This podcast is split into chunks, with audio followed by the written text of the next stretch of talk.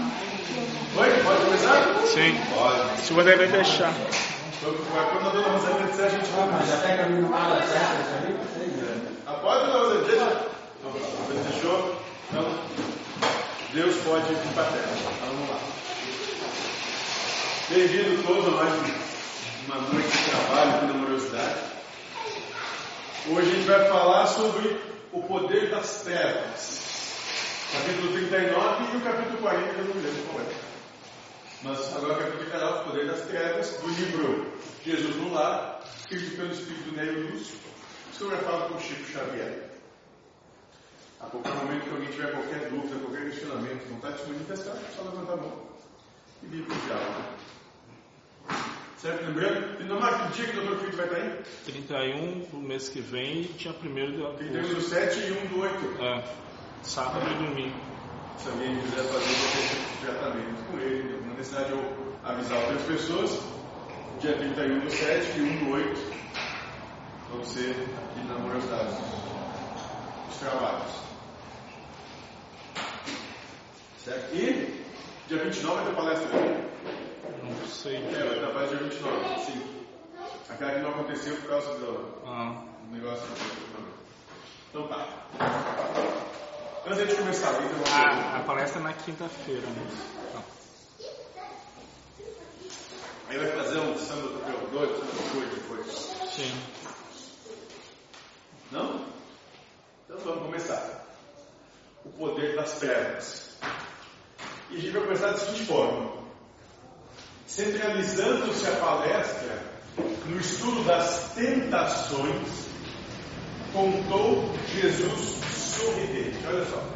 Então nós estamos aqui agora no meio do trabalho do Cristo, onde ele reunia as pessoas e ele vem falar sobre tentações. E aqui nós estamos então, em Cafarnaum, quando Cristo, na sua exposição, vai falar sobre as tentações. Ele vai dizer o seguinte, a seguinte parábola. Um valoroso servidor do Pai movimentava-se galhardamente em populosa cidade de pecadores, com tamanho devotamento à fé e à caridade que os espíritos do mal se impacientaram em contemplando tanta abnegação e desprendimento. Olha só. Então o valoroso servidor do Pai, né, se locomovia, andava de maneira altiva, de maneira, podemos dizer até poderosa, mas não um poder de domínio, um poder sobre si mesmo, né, de maneira firme, tão firme e tão retumbante é esse andar desse fiel olhar ao servidor, que chegava a incomodar os outros. Porque ele estava tão bem com ele mesmo que incomodava aqueles que não conseguiam estar bem com os outros.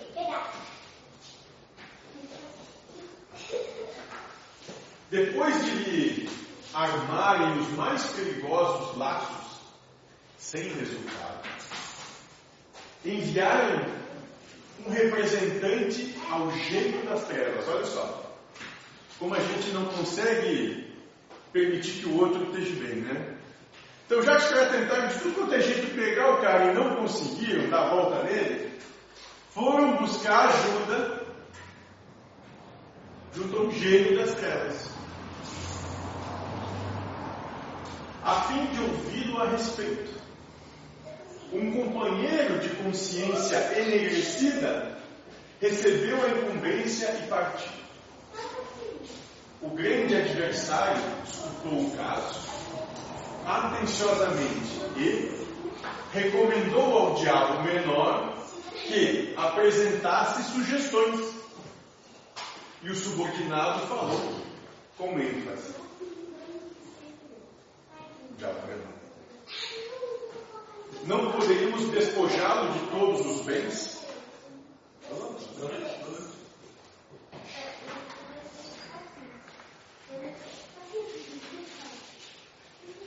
Vocês entenderam onde é que a gente está aqui? Onde aquele representante foi falar com alguém de mais entendimento dentro do que é obscuro, dentro da sua escuridão, e ele se começa a propor: não podemos despojá-lo de todos os bens, não tinha tudo que ele tem de bem material? E o outro vai dizer: isto não, disse o perverso orientador, para um servo desta fé imperada, a perda dos recursos materiais é libertação. Encontraria assim 1000 meios diferentes para aumentar suas contribuições à humanidade. Visão diferente é assim. Uma outra percepção. Pois é. Olha só. Então aquele que era menor foi buscar conselhos com alguém que entendia mais dentro do que se propunha, dentro do mal que propunha, e aí começou a lançar ideias. Vamos tirar tudo que ele tem? Aí aquele que entende um pouco mais da maldade diz: não vai adiantar, porque alguém assim vai fazer bom uso disso. Não é esse o caminho. Ele vai dar uma segunda opinião. Então, castigar-lhe-emos a família, dispersando a ele, constrangendo-lhe os filhos a enchê-lo de opróbrio e ingratidão. Aventou um pequeno, perturbador, reticencioso. Então, irmão, já que não dá para tirar os bens, que não vai adiantar, vamos mexer com a família. Vamos ver se ele perde o equilíbrio, se ele sai do seu centro, do seu ponto de equilíbrio, quando a gente mexe com a família dele. Vamos deixar as pessoas doentes, vamos nos enganar um que o outro, vamos deixar conturbado.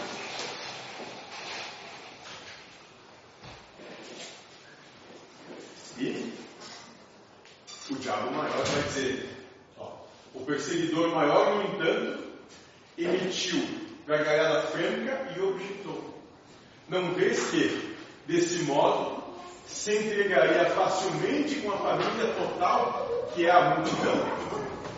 Então, se tu mexer com a família do cara, não vai ajudar, porque ele entende que a família, tudo e todos, não vai resolver mexer com a família. Ele vai se entregar com maior ênfase ao trabalho para todos. E o embaixador, aquele que foi pedir auxílio, desapontado, assentou: será talvez conveniente lhe flagelemos o corpo, crivá-lo-emos de feridas e aflições? Então vamos torturar ele fisicamente, quem sabe?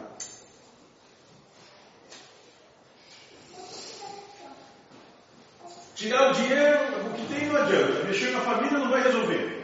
Vamos torturar o cara, botar no pau de arara e sentar ele. Vamos deixar ele cheio de úlceras, flagelos.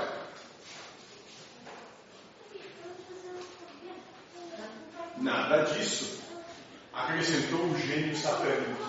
Ele acharia meios de afervorar-se na confiança e aproveitaria o ensejo para provocar a renovação íntima de muita gente pelo exercício da paciência e da serenidade na dor. Pô, então, peraí. Acabar com o que é material não resolve, mexer com a família não resolve, torturar o cara fisicamente não resolve. Então, quem sabe, movimentaremos a calúnia, a suspeita e o ódio gratuito dos outros contra ele? Então vamos começar a falar um monte de coisa sobre esse cara. Vamos começar a dizer de um tudo quanto é disparate, situação sobre ele. Vamos começar a inventar mentiras sobre ele, espalhar para todo mundo. Vamos atacar a vaidade dele.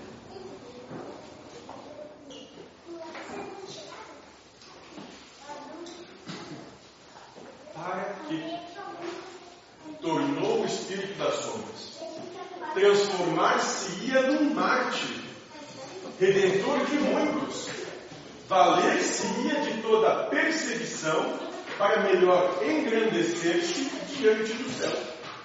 Pô, então peraí, tirar o que é material não resolve, a família não dá, atacar o que é do corpo cheio de úlceras, deixar doente não vai resolver. Minar a moral dele contando mentiras sobre ele não resolve. Exasperado agora o demônio menor traduziu: ah, peraí, então será enfim mais aconselhável que o assassinemos sem piedade? Vamos acabar com a raça desse infeliz. Ele é bom demais, não dá pra ficar assim. Vamos terminar com ele. Olha só. Que dizes, redarguiu a inteligência perversa, o maior. A morte seguiria a mais doce bênção para reconduzi-lo às claridades do paraíso.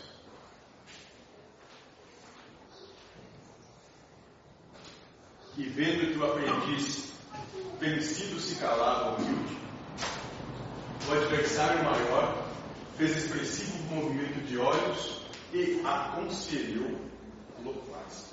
Bom, então, o cara que foi lá pedir conselhos não tinha mais ideia. Não tinha mais ideia do que ser feito. Ele está dizendo: ah, eu já não sei mais o que fazer, eu desisto aqui. Eu não sei como acabar com ele. Então tá. Parou? Não vai falar mais? Então presta atenção que eu vou te dizer.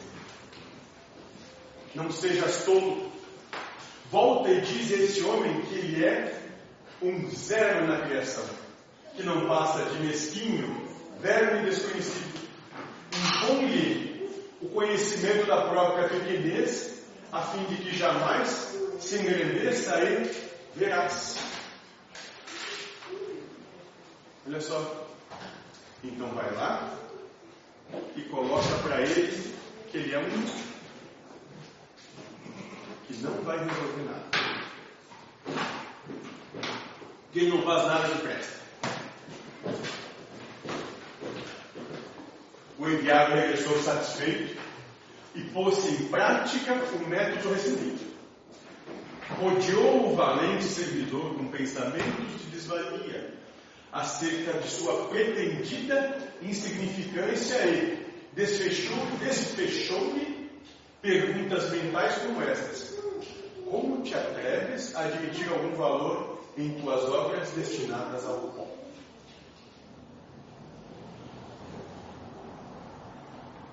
Quem está escrevendo esses negocinhos aí, vai nada, não vai funcionar. O que adianta comparar e abrir mão de ter razão contra os outros? Não vai dar nada. Por que vai ser o primeiro a abrir mão de brigar e discutir? Não, para, isso resolve.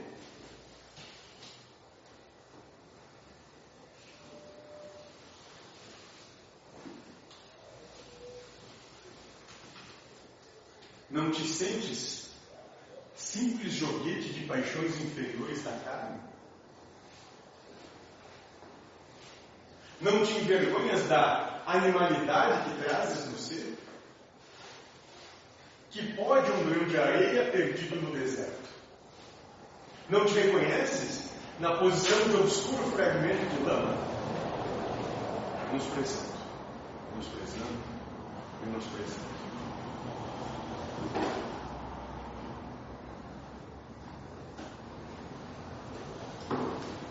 E não é assim a mente.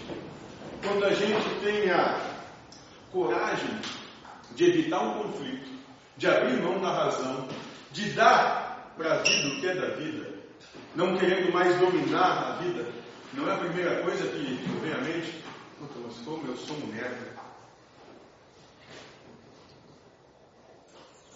Não é exatamente isso. Não vem ideias de menosprezar nós mesmos. E se tudo isso for uma loucura? E se não for nada disso? O que tu está perdendo teu tempo com isso?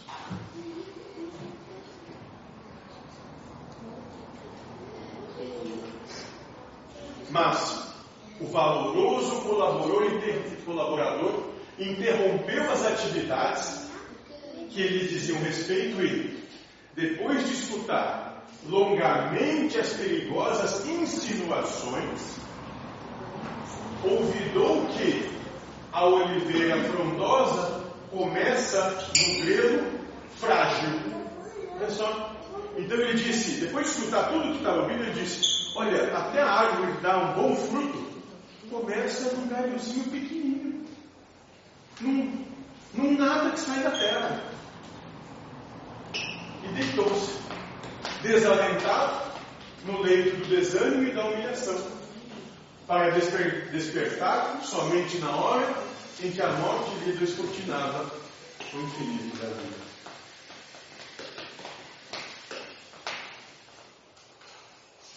Nisso silenciou Jesus, contemplando a noite calma. Simão Pedro pronunciou uma prece sentida e os apóstolos, em companhia dos demais, se despediram nessa noite, cismarentos e espantadíssimos. Então a primeira proposta que o Cristo vem nos trazer aqui hoje é que não há problema nenhum em ser inquieto. O mentor mesmo, uma das primeiras coisas que ele me disse é o seguinte: aquele que se acha grande cai. Consequência de tudo aquele que se acha grande é cair, é ser levado ao chão. Só aquele que é pequeno e humilde pode crescer.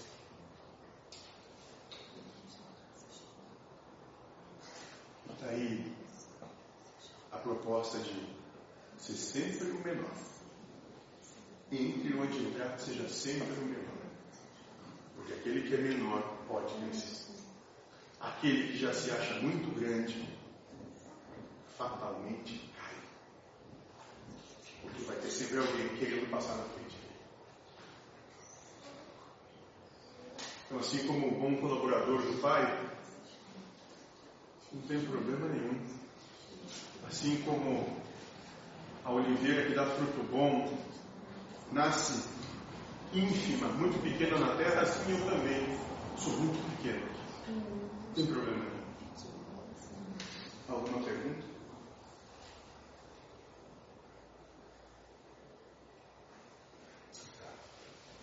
Só por estar em paz. Não tinha conflito interno. Porque a quem esse mal alcança? Aquele que tem dúvida, não aquele que tem fé. Aquele que tem fé, esse mal não alcança, não há dúvida nele. Ele sabe que é um caminho só. E que as coisas vão vir, vão ter dificuldades, vai. Mas é um caminho só e reto. Não faz curva. Não olha para o lado, só segue. Cutucar ia ser pior, ia se mover mais rápido. Qualquer curva que fizer é mais energia despendida para chegar no mesmo ponto.